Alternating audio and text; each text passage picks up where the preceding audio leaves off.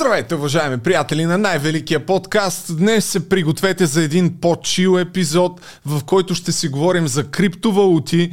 Благодарение на партньорството ми с ExchangeBG, на гости ще ми е един от съоснователите на сайта и Валентин Михов, един от най-големите експерти у нас по DeFi, който редица криптокомпании, не само в България и в чужбина, ползват за консултант, когато искат да им помогне да развият свой криптопроект. А ако въобще не знаете какво е това DeFi или децентрализирано финансиране и какви са възможностите за инвестиции в него, трябва да гледате задължително епизода, като с двамата ми събеседници обмисляме да правим още такива поредици. Следващия ще бъде за недвижими имоти. Герасим Герасимов, който е съоснователя на ExchangeBG, има изключително голям опит в инвестициите в недвижими имоти в САЩ. Ходила и по тези търгове, дето сме ги гледали по реалити предаванията, дето виждаш къщата и надаваш, но ще споделим много любопитни подробности от неговия опит в следващите подобни епизоди. Напомням и за моя експеримент, който правя. Всеки петък ще вкарвам по 100 лева в биткоин и в етириум. До момента съм вкарал 800 лева и към днешна дата, както виждате, инвестицията ми се оценява на 381 евро, т.е. съм на загуба. Но има време. Ще видим кой ще се смее последен, така да се каже. А закупуването, разбира се, откъде се прави? От ExchangeBG. Така че ако искате и вие да си купите криптовалути, ползвайте ги, тъй като помагат изключително много на моя подкаст. А сега Герасим Герасимов и Валентин Михов. Здравейте, уважаеми приятели на най-великия подкаст. Вадете лищетата и химикалките, защото днес ще ви образоваме финансово. Имам прекрасни гости, които благодарение на спонсорството на ExchangeBG на най-великия подкаст най-доброто решение, между другото, да спонсорирате канала. Днес ще си говорим не просто за криптовалути, а за финансово образование. На гости са ми Герасим Герасимов, съосновател на ExchangeBG и Валентин Михов. По-добре да млъкна и да ви дам думата, за да разкажете с няколко изречения защо хората трябва да ви вярват. Ти имаш финансово образование, 25 години в Штатите, но да, Представи се с няколко думи, за да не преразказвам аз. Да, здравейте на зрителите. Да, значи аз съм завършил финанси в Штатите, заминах 97 година. Там съм завършил и оттам почнах да се занимавам с, с недвижими имоти. Регистрирахме наша фирма с моя партньор, който е партньора от ExchangeBG. Никифор и а, сме се занимавали около 20 на години с недвижими имоти в Штатите. След това а, започнахме да копаеме биткоин. Имахме, защото той идва от IT сферата Ники, аз съм чисто фина, от финансовата част. И решихме да влезнем в а, биткоин и в криптопространството. Коя година е това? Това беше около, а, това беше точно 2015 година, края на 2015, началото на 2016. А, след това решихме да, да пуснем Exchange за, на, за българския пазар. А, ние го пуснахме началото на, на 2017, първия около март-април. Той тогава се е прибрал от Америка, защото трябваше много неща тук да се взимат а, много решения на локалния пазар, отваряне на банки, чисто структурно работене с а, програмисти, кода, който трябваше да се изгради. И а, имахме благо, много беше благоприятен климат, защото този бул маркет, който 2017 се случи декември месец, ние тогава вече бяхме на първа позиция, а, като сравнение с всичките играчи и другите криптоборси в България и а, получихме много, много така адекватен опит от раздвижването на пазара, покачване на ликвидността, на обемите. В примерно преходния месец, да кажем септември-октомври, когато почна се раздвижва пазара, до декември а, ликвидността беше около 10 пъти, да кажем преди 2-3 месеца, което ако го трябва да го сравняваме. Ще те прекъсна тук, да. защото според мен навлизаш в една терминология, която малко по малко трябва да представяме на моите зрители. Иначе сте хванали много така благоприятен период в края на 2015, когато тък му почнаха да се качват цените на биткоина. Беше около 200-300 долара, доколкото аз си спомням тогава. Точно. Ама ще те питам след малко как си разбрал за, за биткоин въобще. Първо, а, Валю, който освен всичко останало е бил национален състезател по програмиране още от гимназиалните си години. В момента, доколкото видях, се занимаваш с а, Angel Investing, с а, консултинг, така ли се казва, да. на различни проекти и отделно ти естествено имаш а, няколко проекта, в които дори в един от тях участвате и двамата. Така че представи се и ти с а, няколко думи и след това хората трябва да разберат как да инвестират хиляда лева, в какво да ги инвестират, ако искат да станат милионери. А, очуден съм, че знаеш за това, че съм бил национален състезател. Това като цяло обикновено а, нали, хората, хората не го знаят. Но да, аз реално занимавам в програмиране още от гимназия. Да. Така че нали, аз съм IT в общи линии и след като нали, там бях националния отбор така нататък, там нали, ходихме медали, печелихме и така нататък, ам, почна да работя в сферата, основно по стартъпи. Нали, да пиша код, да разработвам продукти и така нататък. И всъщност разбрах за биткоин 2014 и подходих от техническа гледна точка. Видях, че решава някакъв интересен проблем, който е истински проблем. Нали, от техническа гледна точка. И тогава всъщност за първи път така, инвестирах в биткоин и то беше там на върха на пазара, както обикновено. Нали, хората кой, купуват кой на върха. Края на 2014. Аха. Тогава беше около 1000 долара. Значи, не че да се хваля, но аз съм инвестирал в биткоин преди теб. Охо. Колкото и да е изненадващо. Браво. Юни 2014 година съм инвестирал. Аз, аз съм един от първите хора, наистина, които са инвестирали. След това съм правил много глупости, но както и да е. Сега. А, да. Но по-интересното е, че вече а, предвид твоите инвестиции, които си направил, вече и си angel инвестор. Първо, да. какво означава това да обясним за хората? Е, angel Investor е а, човек, който инвестира в а, компании на много ранен етап на тяхното развитие. Обикновено идват а, при нас, аз това го правя заедно с други хора от цял свят, идват при нас на ниво идея. Имат а, една презентация, в която обясняват, искам да направим това, това и това. И ние виждаме каква е идеята, виждаме какви са хората, какъв е техния бекграунд, с какво занимавали преди това и вече решаваме дали искаме да инвестираме в тази идея или не. Какъв процент успяват? Защото аз те гледах в подкаста на Пламен Андонов и ти да. тогава 2021 беше този епизод показахте едно меме, в което на практика ти обясни, че за блокчейн проекти а, просто е достатъчно да има думата блокчейн и а, ети няколко милиона да, да станат нещата. Все още така ли са нещата с а, инвестициите в блокчейн или вече малко се промениха? Въобще не са както 2021. Тогава пазара беше такъв, че инвеститорите имаха много фомо или нали, fear of missing out – и гледаха да влязат в дещо има криптопроект, всичко дете има токен и така нататък, което беше хубаво за проектите, т.е. много лесно беше за тях да рейзнат, да наберат финансиране. Сега в момента е обратното. Но от друга страна има и много по-малко шум, т.е. много по-малко а, хора, които просто са решили да яхнат вълната, да кажат, а, то тук има много пари в тази сфера, дай ще рейзна тук ни пари, ще си прави нещо. Има много по-сериозни хора, и те по-трудно набират финансиране, което дава така по-голяма филтрация на проектите. А има ли някой, някой който е избухнал, защото нали, този Angel Investing е вкарваш в 50 проекта и се надяваш един да избие да, загубите на всички така, други. Да. Значи последно а, с моите колеги направихме така една инвентаризация на а, а, инвестиции, които сме направили до момента. И това, което видяхме, че около 10% от тях изглежда като да такива, които да са, да за, са загинали или да загиват в момента. Тоест, приключваме финансирането, трудно набират ново финансиране, нямат някакъв продукт маркет фит и така нататък. 10% изглежда да са намерили някакъв продукт маркет фит, такива, които изглеждат да се случва нещо там, да, да има развитие и да имат голям потенциал. И 80% не се знае все още какво ще се случи с тях.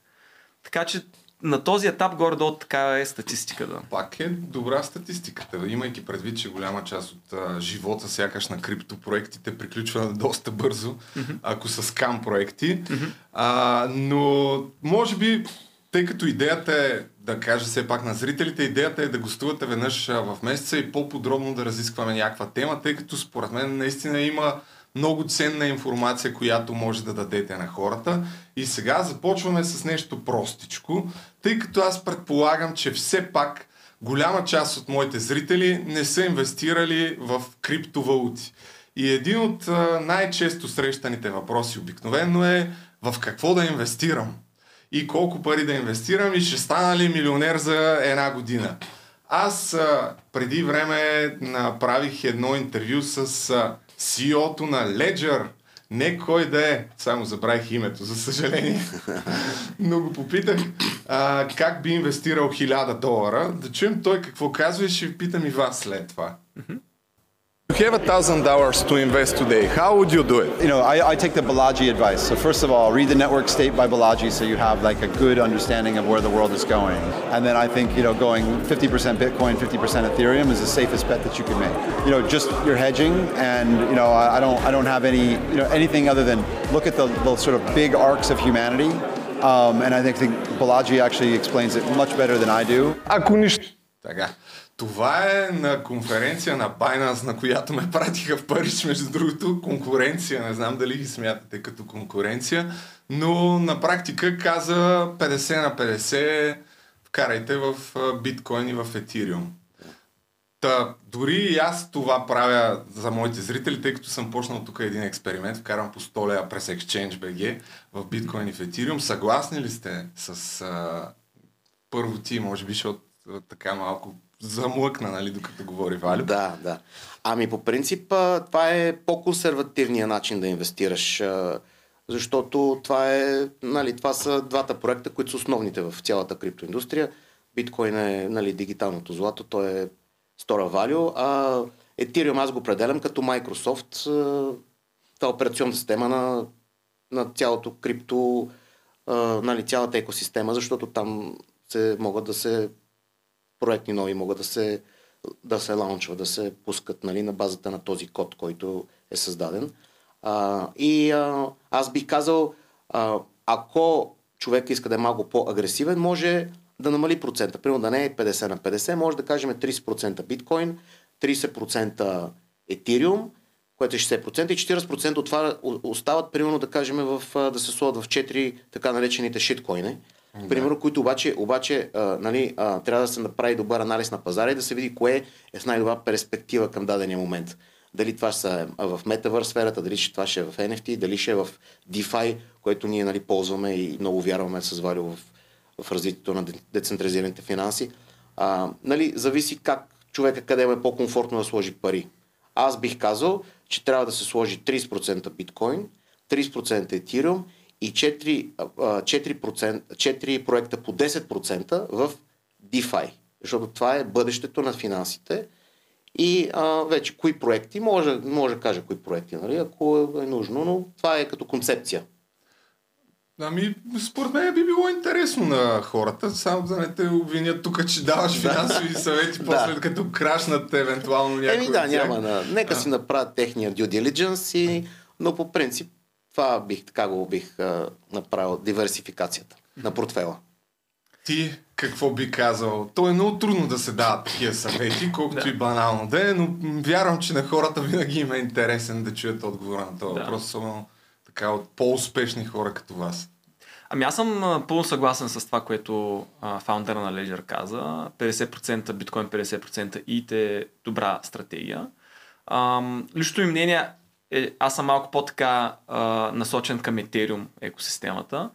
А, нали, лично аз бих инвестирал малко повече в Ethereum, защото виждам огромно развитие там. Реално цялата иновация в а, умни договори, децентрализирани финанси и така нататък идва от там. А, и виждам по-голям потенциал за растеж в Ethereum, отколкото биткоин в момента. Включително също виждаме някои малко така технически проблеми с биткоин около сигурността, които обаче са long term. Тоест това е нещо, което след може би 20-30 години а, така ще бъде доста очевидно и ще трябва да бъде разрешено като проблем. А, това, което виждаме, че много хора се увличат по а, търгуването на шиткоини, така да се каже. Тоест, нали, търсят проекти с малка капитализация да сложат, нали, абе, чакай, тук ще сложа някакви пари, с надежда, че то това нали, ще направи 100x и нали, изведнъж за една година ще стана милионер. Това според мен не е реалистичен начин на мислене. Това е по-скоро а, гемблинг, нали, а, хазарт. И не бих препоръчал на хората да, да рискуват, как се казва, повече от може би 10% от портфолиото си в някакви такива интересни неща, защото шанса да загубят тези пари е огромен. Тогава това, което се случва е, абе чакай, тук ще сложи още 10%, нали? Да, и особено пък когато не се интересуват нали, от да. криптосвета, тогава да оцелиш а, от десетки хиляди проекта, който ще избухне, наистина да. е все едно топ. И само да вметна, искам да вметна, че а, процесът на инвестиране, той е много скучен процес с метододика, която трябва да, е, трябва да имаш някаква стратегия предварително изградена, да няма никаква емоция, да се прави много анализ. А, а, тайминга е много, много а, важен, а, кога се влиза на пазара и стратегията кога ще излизаш или как, как, нали, как виждаш диверсификацията. Това не трябва да взимат емоционални решения. Да вземем емоционално решение, 99% а, тогава се понасят загуби. Най-добрите хора, които менеджират инвестиции в света, фонд менеджерите, те това казват, че това е най-скучната работа, може да е най-доходоносна, но трябва да се определена стратегия да, се, да има човека, който прави инвестицията и никакви емоции. Което на практика за някой, който за първ път инвестира, не се случва, но пък аз те слушах нещо, което също каза много полезно, че е добре в началото, за да минеш един цикъл, просто да вкараш някакви пари, за да усетиш точно тия емоции, да. които а, иначе ако не си рискуваш с някакви средства, няма как по никакъв начин да, да изпиташ. Колкото и да ти го обясняват. Да. Нали, това, То затова много казваш. платформи има, има така наречените funny money. Значи ти можеш с виртуални пари, без да плащаш твои пари, примерно да инвестираш 2, 3, 5, 6 месеца, 12 месеца, 24 месеца, да, да, да разбереш как пазара работи, как се движи, а, без да... Нали, те пак са пари, които а, все едно са твои, но реално не са. Но ти можеш а, а, да се научиш а, механизма на пазара.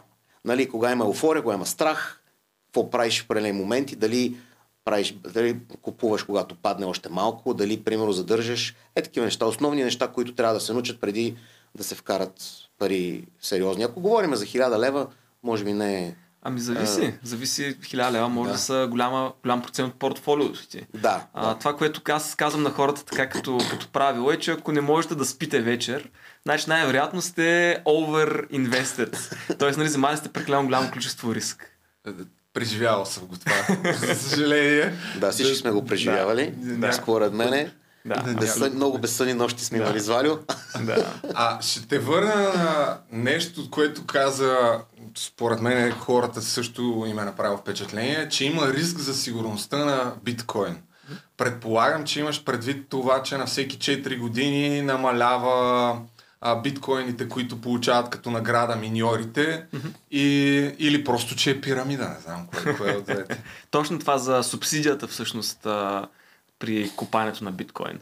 Защото тези, нали, знаем, че при всеки един нов блок са печатат нови биткоини, които се дават като награда на миньорите. Това нещо се нарича субсидия. А, защото нали, това са нови пари, които влизат в економиката на биткоин. И тази субсидия намалява с времето. А, и в даден момент, тъй като тя ще намалее много, това ще намалее и количество миньори, които имаме. Тъй като тази субсидия а, не, на този етап изглежда, че не може да бъде заместена от такси. Няма достатъчно такси, които хората плащат, за да използват биткоин мрежата, за да заместят тази субсидия. И в резултат на това всъщност бюджета, който се използва за да се осигури сигурността на биткоин, във времето ще намалява. И реално това всъщност може да бъде проблем за сигурността. Ами добре, ще видим преди да продължим с DeFi, тъй като и двамата вярвате силно в това и сте инволвнати в различни проекти, свързани с децентрализираните финанси. Според вас е бъдещето, но аз сега ще пусна на хората, ще припомня една анкета, която съм правил 2018 година. за да разберем какво тогава смятаха хората за биткоин, дали това е бъдещето и после ще ви дам думата пак на вас. Нека да разберем какво предстои да се случи с цената на биткоина. Мислите ли, че цената на биткоина ще падне скоро? Няма да падне. А на спанака? Няма да падне. Само нагоре, нали? Кажи ми за биткоина. За кого? Криптовалутите съм повече от сигурен какво ще им се случи, то е съвсем скоро време. Какво мислите, че ще им се случи? Значи в момента, в който стане трансформацията, която в момента протича, просто ще изчезнат. Себестоеността им ще стане равна на цената на бумажната хартия. А имате ли по принцип криптовалути? Имам курсово. Колко струват, между другото? По-скъпи ли са от един биткоин? За биткоина, що не си вземете един? Ами, просто те са в интернет и трябва да... Колко е скъп, госпожо? 19 хиляди долара беше. Охо! А сега пише, че има спад. Така е наистина, но вие откъде знаете? Следите ли цената на биткоина да не сте инвестирали? Не. А да не... Никога. Това е лъжлива валута, която рано или късно ще се провали. Мислите ли, че е балон? Мисля. Аз съм на 83 години, сменени са валути, всекакви биткоина е голяма, голяма пирамида. Пирамида? Ще рухне, да. Абсолютна пирамида, която просто изчаква в момента да налапат общи дребни риби, за да им отрежат главите. Кога според вас ще рухне биткоина? Ами, до 3-4 години ще се срине. Много хора преди 5 години караха примерно 100 долара и в момента имат милиони. Какво мислиш за това? Хубава работа. А в момента знаеш колко струва един биткоин? Колко струва? 13 000 евро, над 13 000 евро. Ау. Далавера в биткоина има ли според те? Бе, брат, още не ме занимаваш глупости. Ма да не продавате тук стекове без бандерол. Продаваме корене. Кореми? Охо, това е за друг репортаж, друго предаване. Ние ще се съсредоточиме върху спекулацията и цената на биткоина. А ще падне ли цената на биткоина? Я кажи. Кой това биткоин? Вие само са лигалят с мене. Не бе, това е дигитална валута, съществува. Не знам, не разбирам. Е, голям прас пък. Не разбираш. Е, така, спираме тук. А, пуснах го нарочно, тъй като според мен е интересна отправна точка. Преди 5 години е снимано това видео. Очевидно, че продължава да съществуват криптовалутите и цената дори в момента е двойна на това, което е било. Но само за да завършим за инвестициите, като сигнал, защото каза, важно е да имаш стратегия кога да излезеш. Кога е добре да почнеш да продаваш? Защото това е един от най-трудните моменти, когато си инвестирал и си вече на плюс евентуално. Да, значи, този въпрос мога да отговоря много лесно от опит. Значи най-добре се продава, когато има еуфория на пазара. Когато всеки се втурва и когато всеки те, да се обажда да те пита за биткоин, да купа ли колко пари иска да вкарват пари, абсолютно всеки, който разбира или не разбира, е, може шофьора на таксито да те пита сервитьор, всеки, който примерно е, има някакъв достъп до тебе, тогава вече е добре да се, да се излезе от пазара, защото това са един свръх пазара е на цикли, той е цикличен пазар. Абсолютно във всеки един пазар, всеки един актив, той има цикъл. Така че като има свръх еуфория, това е обикновено върха на цикъла и е хубаво да се, ако не се излезне на 100%, това е добре, примерно на по-голяма част от портфолиото да бъде изкарано в стейблкоин или в долари, за да може да при евентуален спад да може да се купи по-низко. Буквално, когато бабата на женския пазар вече е чула за биткоин, добре е да започнете да, да продавате и всъщност това беше периода, в който беше тогавашния all time high, някъде около 20 000 долара и вече малко по малко почна да пада. Да. Добре, а кажете за DeFi, защото звучи децентрализирани финанси. Какво е това? Какво е това децентрализирани финанси? Ами, представете си да имаме банкови услуги, които да са абсолютно прозрачни и които да мо... а, посредниците в тях, защото когато имаме някакви финансови услуги, винаги имаме посредник. Нали, ако искаме да, да ти прати някакви пари по банков път, трябва да мина през банка нали, или през няколко банки. Ако искам да извърша някакъв вид търговия, да закупя акции или нещо друго, трябва да мина през брокер, който да извърши тази сделка или през много брокери. Те обикновено са навързани много един след друг. DeFi позволява да имам абсолютно същите услуги а, или да взема заем, нали, другия, друго основно нещо. Нали.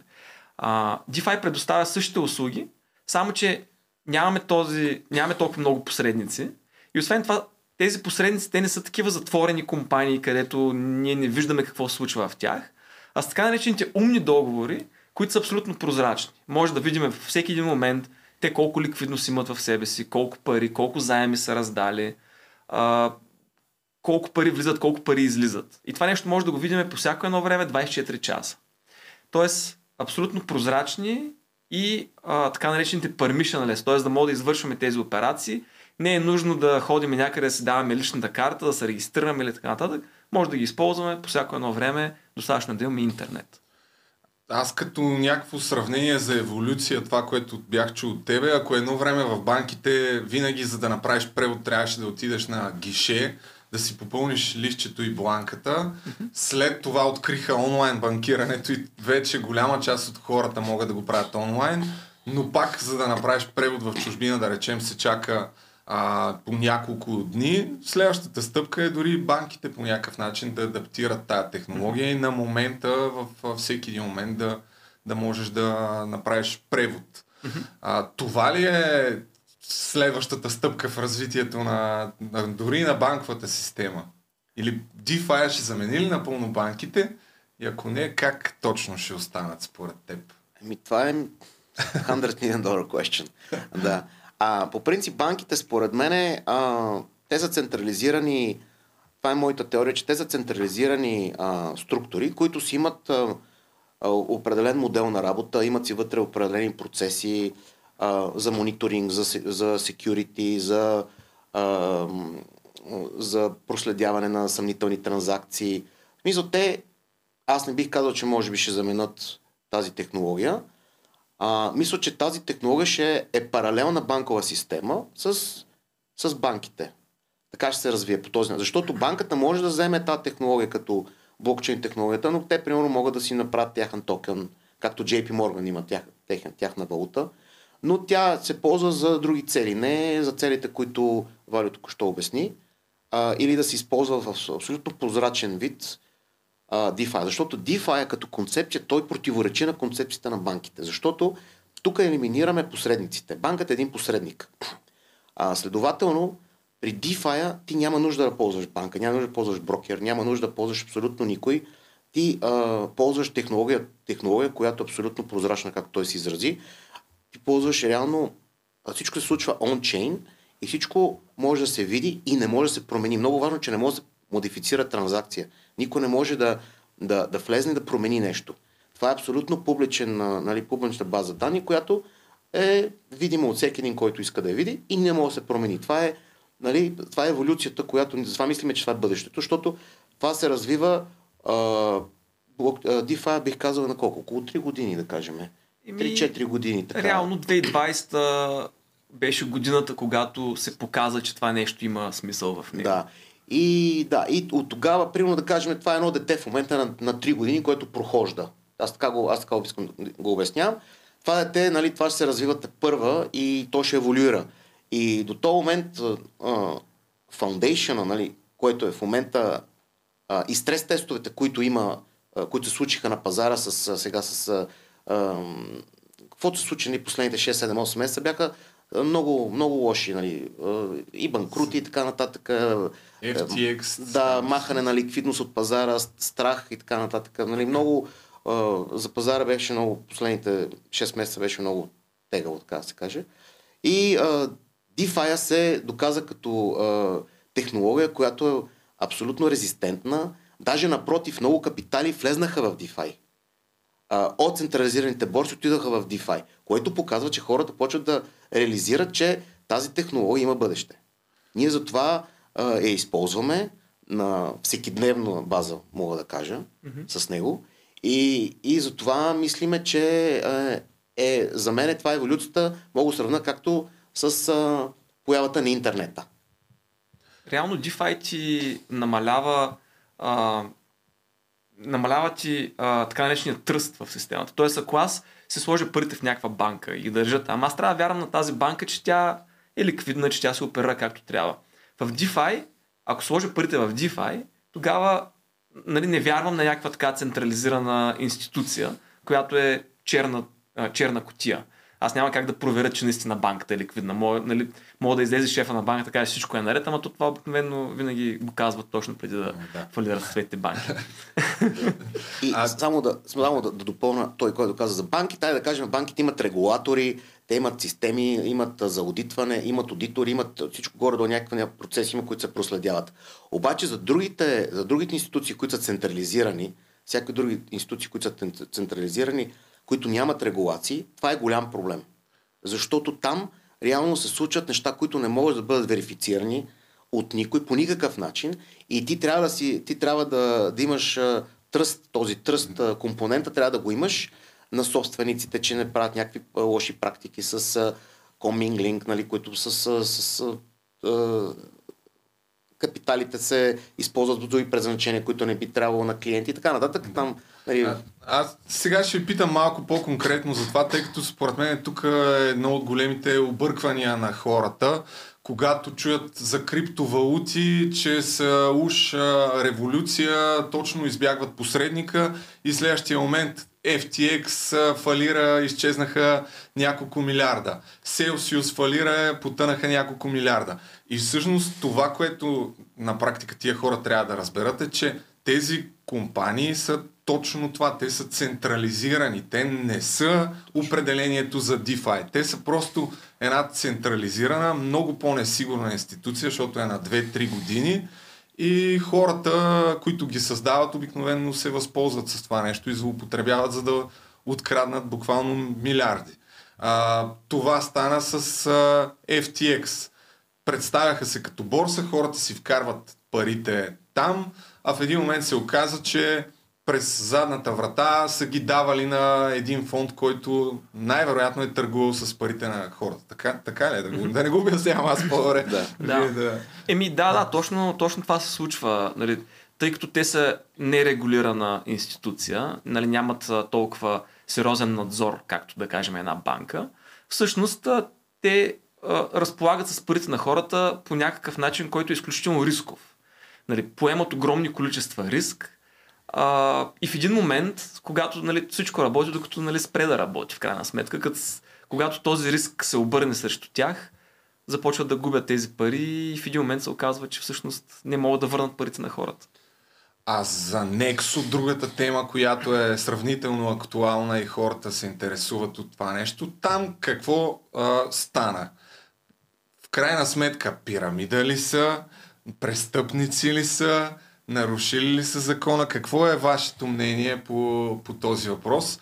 Макар да има две страни а, този въпрос, според мен. От една страна действията на българската прокуратура, от друга страна тяхната дейност. Аз предлагам да се спрем на тяхната дейност, защото а, те имаха подобен конкурент, който изчезна. Няколко такива, може би, но Celsius е най-така прекием. Първо, кажете какво точно стана с а, Celsius и а, има ли някакви допирани точки с Nexus, според вас? Това нещо. Да, значи, да обясня, значи тя има предистория цялото нещо. А, реално, Celsius, BlockFI, Crypto.com и Nexus са горе-долу в един а, нишов бизнес, който нали, те дават заеми, депозит на, на клиента, дават заем на другия клиент и имат така наречения спред, който правят пари от него, като имат си техен токен, повечето платформи за utility, за намаляване там. На определени неща те имат нали, различни бизнес модели. А, за, за, за Celsius, а, за BlockFI, а, там има голям, а, а, а, голям проблем се случи с фалирането на Luna Terra протокола, сриването, защото те, а, те вместо активно а, собствениците на тези фирми да менеджират парите на хората, те ги слагат в един протокол, който тогава даваше около 20% годишна, годишна лихва. А, за Terra Luna говориме. И те разчитат на този протокол, че работи. Като ние сме го коментирали с Валио, Валио категорично беше казал поне 4 пъти, помна, въобще няма да го пипаме този протокол. Не, няма никакъв, а, никакъв а, економическа нали, зависимост и смисъл нямат, както структурирано по този начин, да с, с, с балансиращия механизъм. А, и е голям риск да се, да се слагат пари в, в този протокол. А, за съжаление, повечето големи играчи, така ги наречеме, са, са наляли милиарди вътре и с, с, с а, а, банкротирането на протокола и а, примерно те понасят големи загуби. Тези загуби ги кара да фалират, защото те не могат тази ликвидност, тя е просто изчезва. Днеска, днеска има, утре няма. А, защото те са голяма концентрация на капитали са сложили в този протокол, не са направили диверсификация, очевидно, нали, защото вече ги няма а, тези големи фирми, които като Celsius и Block FI, а, това са големи играчи на пазара, бяха ми до миналата година. Нали? И така. И вече идва а, като втория шамар, който се получи, това е FTX. А, FTX, а, Triero Capital, също голям, голям, голям хедж фонд, който беше в Азия, който имаше страхотни капитали. А, там а, те също фалираха, значи това също а, допринесе, то се получи като, като домино ефект. А, те си слагат парите на, при, в един протокол, той фалира, а, тази компания фалира, също FTX имат капитали, които държат на, а, на, други, на други играчи, които предлагат този продукт от, други, от другите, тези, които споменах, Block FI, Celsius и така нататък. И се получава като домино ефект и реално Да, другото ключово Да. там беше, че всъщност а, те имат собствен токен, който а, на, на хартия има някаква определена стойност, като дори в случая на FTX а, се ползваше като залог, за да им дадат все едно реални пари. Аз си напечатвам, нали, упростявам, но аз си напечатвам от нищото някакви токени, които се казвам, че струват 100 милиона, залагам ги и те ми дават а, истински няколко стотин милиона и в един момент а, като стане ясно, че моят токен нищо не струва, се а, създава една така огромна бездна от а, липсващи стотици, дори милиарди. А, с Nexo не е ли подобен случая, защото те също имат токен, който а, не се знае какъв процент от, а, по мое разбира се, от тяхната капитализация. От, а, те твърдят, че образно казано имат примерно 2 милиарда вложения на, на техните клиенти, но не се знае какъв процент от тези 2 милиарда са, идват от стоеността на, на техния токен и те не дават такава, няма такава публична информация. Така ли е? Да. Ами, да, това е, това е интересен въпрос. Ам, всички тези компании, които, които гръмнаха, а, те са нали, от последния цикъл, обзето бяха създадени. Между другото, за Nexo мисля, че и те са от последния цикъл. А, Те са- не мога да се сетя коя година бяха фаунднати. А, те нещо са предишни. Може би от предишния да са. Може от преди това да Те реално да. са първите, които излезнаха с този продукт за Да. лендинга Да. а, и след това Crypto.com, мисля, че Да. бяха след това, които имаха подобен продукт. А, но, но в общи линии ето тук виждаме този проблем с черната котия. Ние всъщност няма как нали, да, да видим в финансите на Nexo нали, как изглеждат. Няма как да видим те какви капитали държат, какви заеми имат към тях и така нататък. Докато нали, в DeFi нали, всичко това е, е видимо. Ам, бизнесът, който те правят е нали, по принцип е легитимен бизнес. Нали. Те вземат пари от- хората, преотдават ги а, на заем на някакви други хора, а, печелят някакъв а, процент от разликата, нали, за това, че на, на едните плащат по-малко, от другите нали, получават някакви пари и така нататък. Ам, ние нали, няма как да знаем със сигурност нали, какви са финансите им и така нататък.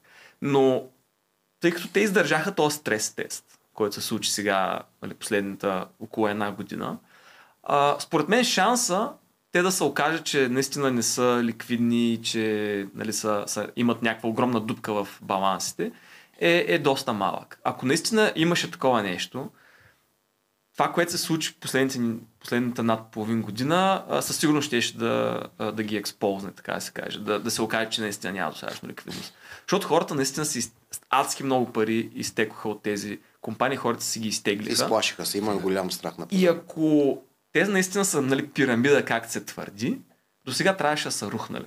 Еми, Поне това е лично мое Да, мнение. то, мисля, че американските вложители сега, април, май, ще трябва да почнат да си ваят парите, така че може би тогава ще се разбере с Да. още по-голяма сигурност. А каква е разликата между вашия продукт, тъй като вие имате подобен продукт, Boost на ExchangeBG и да речем това, което правят Nexo, Celsius и така нататък?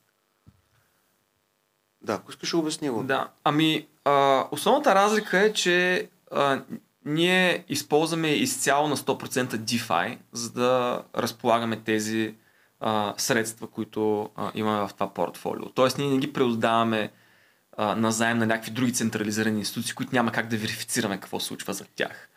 А, това, което се случи с а, всички тези институции, които а, се провалиха последната една година, е, че те в общи линии дават им някакви пари, те ги отдават на нали, една черна котия, те ги отдават на, на, на заем на друга черна котия.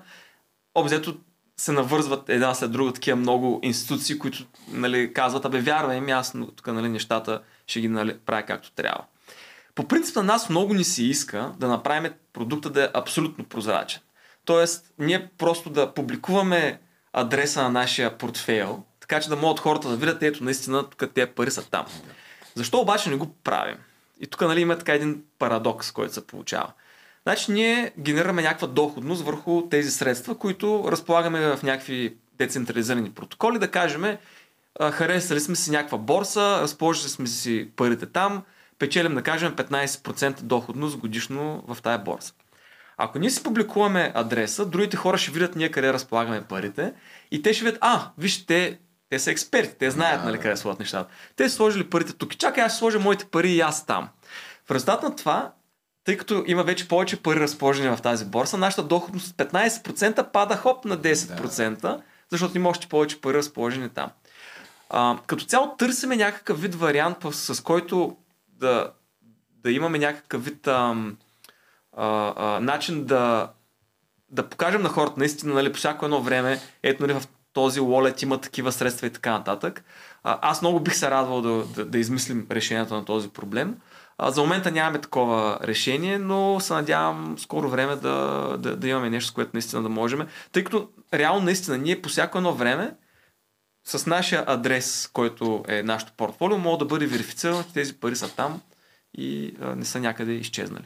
То, основните спекулации и проблеми възникват, когато с тия пари се прави нещо така нелегално. Тоест, mm-hmm. хората уж си ги влагат за нещо, пък а, вие евентуално, ако почнете да търгувате с тях, тогава нещата да, да. не, не са е добре. предназначение, да, не се Да, ползват. да. И да, и само да добавя на Валио, каквото каза, разликата, примерно като централизирани, като централизирани а, систем, а, си- система или фирма, която примерно се занимава с а, на пари като Nexo е, че примерно има го този а, пасивен и активен начин на, на менеджиране. Примерно те, повечето от тях правят го пасивно и те преодават парите на, на, трети, на трети фирми да ги менеджират за тях, а ние го правим това активно, ние лично се занимаваме с това нещо и, и както се казва, 24-7 следиме пазара за абсолютно всичко потенциален проблем, ако стане нещо на пазара, новини, излезнат веднага, говорим, обсъждаме Да. а, дали не трябва да, да, да, да, из, да ги изместиме на друго место, ако има някакъв риск. Нали, превентивно сме го правили няколко пъти, макар че да не, не се е случвало никога. Еми, но не ние... знам дали помниш, но когато FTX имаше съмнения, тогава ви писах, нали, ако имате пари в FTX, изкарвайте за всеки Да, случай. Да, аз ги Сега бях не- изкарал. Не сме сигурни дали нещо ще стане, ама за всеки случай, нали? Точно, и точно. един ден по-късно Аз ги бях изкарал две седмици по-рано, чист късмет. А, а добре, за DeFi, според мен там е една идея по навътре хората, които са в крипто се интересуват от това, но ако трябва да дадете някакви съвети, примерно как те самите да си вкарат парите в какви проекти, за да получават пасивна доходност, какво бихте препоръчали, но може би това е една доста минимална част от хората, които ще гледат. Аз това, подкаст. което препоръчвам на хората, като нещо, което според мен е много лесно и, и дава добра доходност, има в Yearn, Yearn uh, Finance, се казва протокола. се, ето го. Да, а, в него има един волт, ако отвориш на волт, Вот, тук Да. всъщност. И там а, втория, мисля, че не. А, е това Curve 3 Crypto. А, значи петия. Ага. Ето този волт е а, много така добър и лесен за инвестиция. Какво представлява? Това е предоставяме ликвидност в а, децентрализираната борса Curve, като ликвидността, която предоставяме е 30%, 33% биткоин, 33% етериум и 33% долари. Тоест ние по този начин купуваме едно портфолио, което е една трета нали, етериум, една трета биткоин, една трета а, долари, американски долари а, и получаваме 20% в момента доходност годишна върху, а, Е, върху това, Това портфолио. звучи наистина като скам.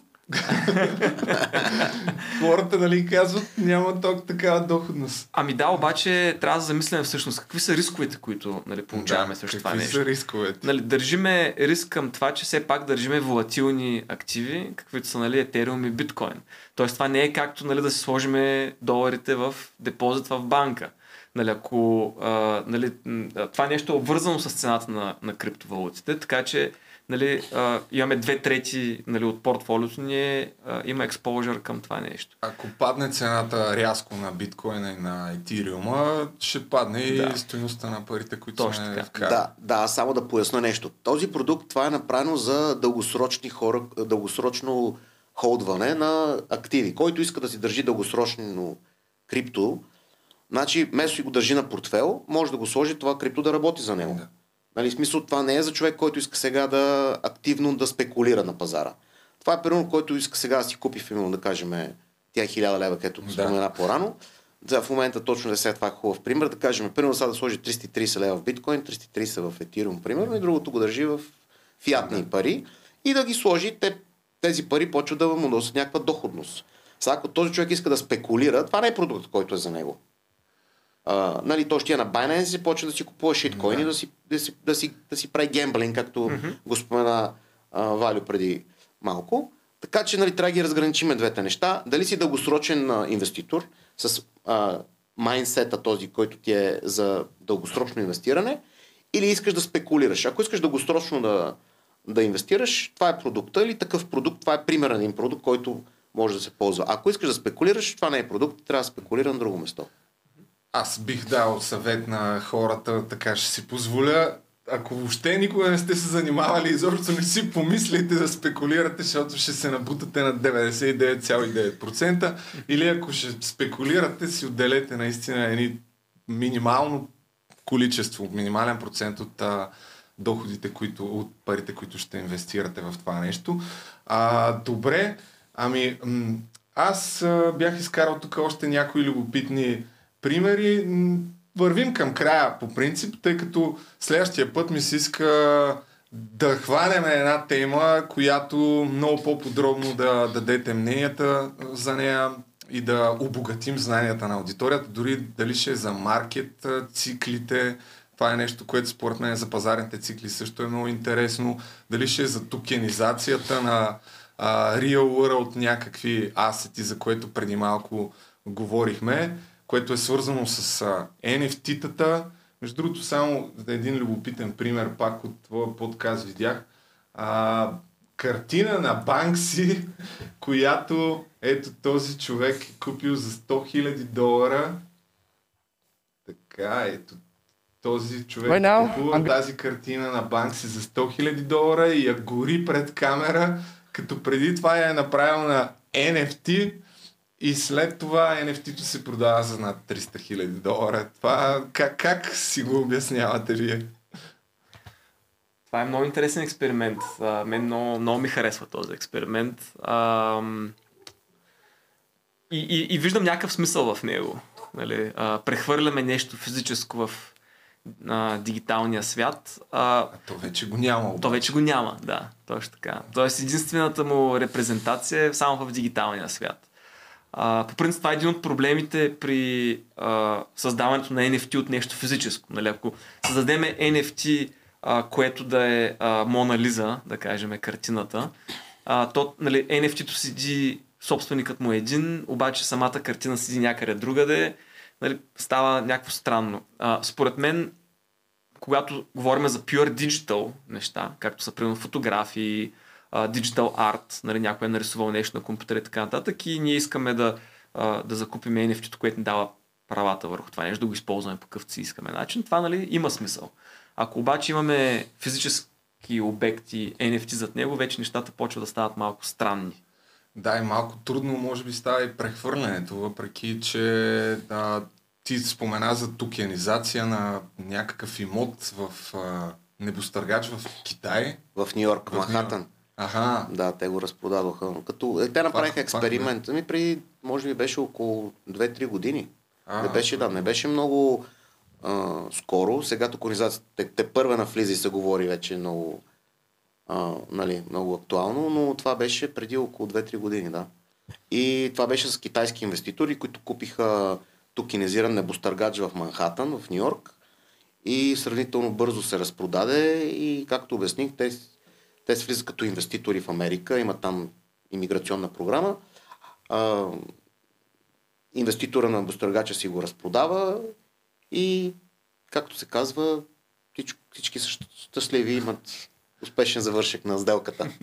някакви други такива real world потенциални приложения на смарт контрактите и да речем на токенизацията с NFT-та на а, истински съществуващи реално предмети и обекти. Може ли да изброите какво би могло да се прави с тази технология на практика, защото хората се, нали, се повтарят това е бъдещето, това е бъдещето, ама по какъв начин ще го промени?